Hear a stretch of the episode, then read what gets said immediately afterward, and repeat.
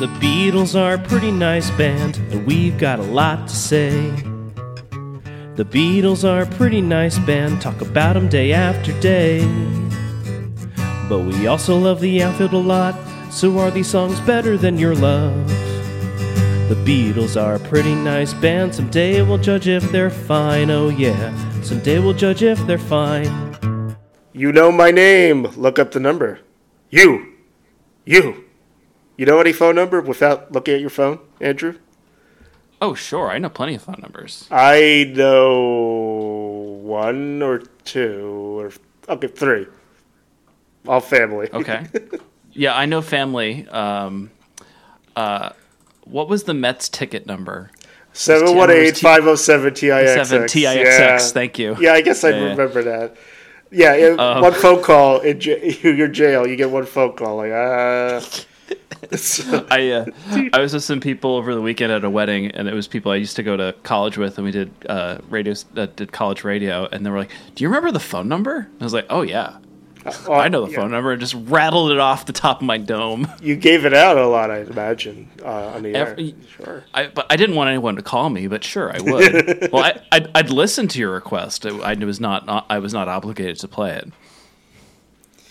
So you, this song, the B side of Let It Be, pure, unadulterated silliness.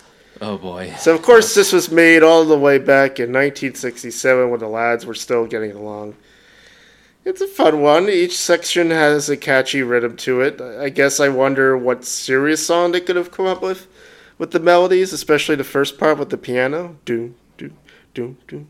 It's the Beatles goofing off and flexing a bit because it's not easy to recite the same eight words pretty much for over four bits without it getting old. Um, Monty Python was definitely influenced by some of the gibberish voices. I remember that kind of thing. Oh yeah, for sure. Uh, hashtag Beatles invented comedy. Hashtag Nevermind. Python debuted the year before, 1969. Speaking of, isn't it a coincidence it clocks in at 4 minutes and 20 seconds exactly? Well, John initially wanted to pair this with What's the New Mary Jane, so you tell me.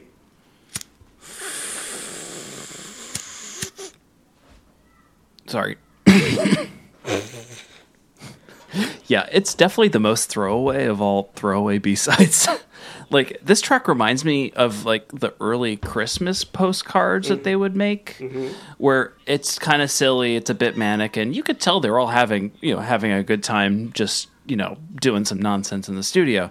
Uh, what I love about it is that it feels like you're kind of like walking through a house and you're just looking at v- different variations of a theme for when you go from each door. It's like open the door here. Oh, it's a nightclub. You know.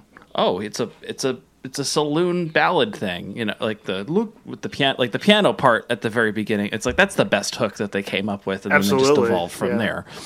But anyway, that's how I picture this this song, and it does balance the the seriousness of its A side Yeah. like in like I know like I think the way that John put it on the uh, sandwiching it between the two throwaways on the actual album, Did get it, Maggie Mae. Yeah.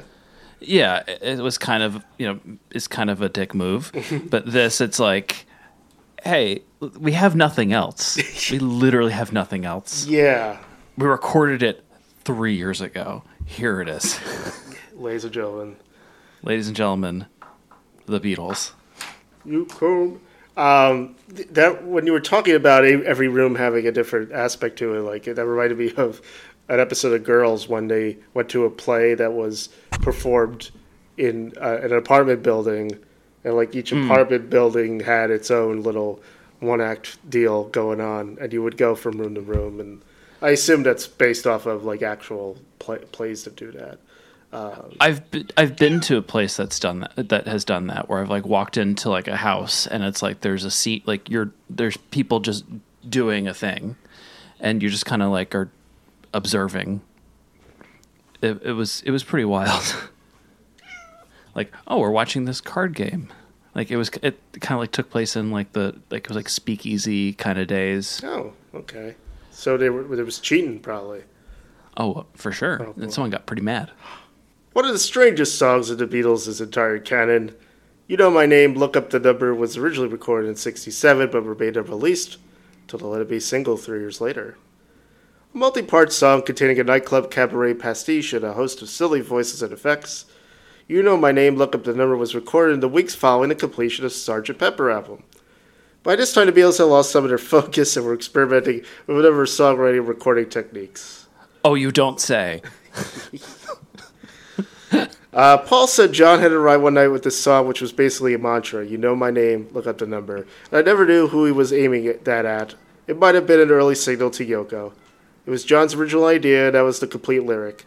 He brought it in originally as a 15 minute chant when he was in Space Cadet mode, and we said, Well, what are we going to do with this then? And he said, It's just like a mantra. So we said, Okay, let's just do it. Uh, John said the song was inspired by a slogan on the front of the London telephone directory for 1967. Yes, kids, there used to be a, uh, a book which had people's phone numbers in it, Yeah. uh, which John had seen at McCartney's house. John said that was a piece of unfinished music I turned into a comedy record with Paul. I was waiting for him in his house.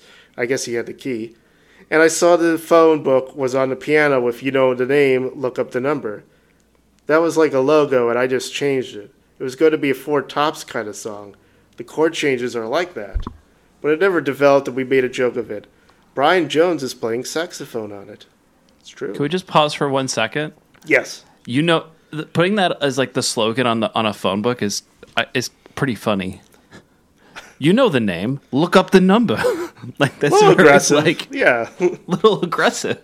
It's like a New Yorker thing. hey, look, you know the name. Hey, it's a freaking Yellow Pages. Look up the number. That's all you gotta do. Two steps. It's like a it'd be like a, a good like a electric electric company. Hey, you know our name, or or lawyer like, hey, you know my name. Look at my number. Better call Saul. Back back after this.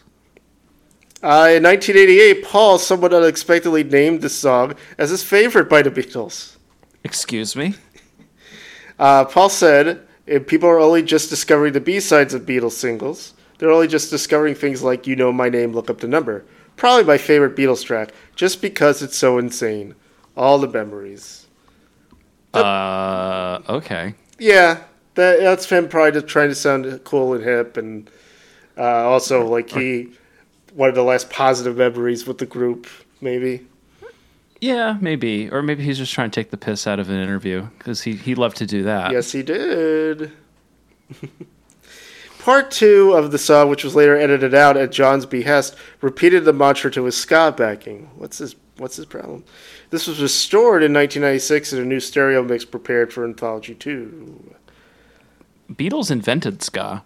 I know you're joking, but the the the bridge in "I Call Your Name" was ska, 1964. Hashtag Beatles. I have in my hand. Sorry, you all should look up uh, Rock Rod Roll if you haven't already. The third part was the nightclub section introduced by Leonard with the words "Good evening and welcome to Slaggers," featuring Dennis O'Bell. O'Bell was a fictional lounge singer character played by McCartney. The name was similar to film producer Dennis O'Dell, who had worked on A Hard Day's Night and with John on How I Won the War. Oh, and Dennis O'Dell said Odell later produced Magical Mystery Tour and became the head of Apple Films. Following the song's release in 1970, he received a spate of phone calls from Beatles fans who took the song's invitation literally. There were so many of them, my wife started going out of her mind. Neither of us knew why this was suddenly happening. Then I happened to be in one Sunday, in happened to be in one Sunday, and picked up the phone myself. It was someone on LSD calling from a candle making factory in Philadelphia and he just kept saying, "We know your name, and now we've got your number." it was only through talking to the person that I established what it was all about. Then Ringo, who I'd worked with on the film The Magic Christian, played me the track, and I realized why I'd been getting all these mysterious phone calls. Can you imagine? Well, it's like if you had if you had if your name was Jenny and you had yeah, Eight six seven five three zero. If you had the phone number, Correct. eight six seven five three zero nine. like, I got it on the wall. I got it. Jeez. I got, got it. from a good time call. So yeah, bro. Good song. Brian Jones of the Rolling Stones, he played the sax on this. Um, that was pretty random. Yeah. Geoff Emericks talked about it. Uh, you can read about it if you want. Um, On November 26, 1969, John edited the song from 6 minutes and 8 seconds to 4 minutes and 19 seconds. On Spotify, it's 4 minutes and 20 seconds. With the intention of releasing it as a Plastic Ono Band single with What's the New Mary Jane on the B side. What's the New Mary Jane you could hear on the Anthology uh, album. The idea was vetoed by the other Beatles, and You Know My Name, Look Up the Number eventually became the B side to Let It Be. Love Count Zero, Josie Scale. This is a fun one. It's not like was it a drag to listen to? No. No. But it's still not as good as Your Love Buddy. I'd feel like it was a, a Josie. Yeah, I agree. This, I mean, I think you, you put the nail you, you put the nail on the head. It feels like it's a Python track, Yeah. Which is cool. And then obviously, you know, knowing the relationship that George would have with them later, you can kind of get a preview of that here. But yeah, it's a Josie. It's a throwaway. But, you know, you know where it is. Look up the song on Spotify. Not as catchy. The Beatles are a pretty nice band, talk about them day after day.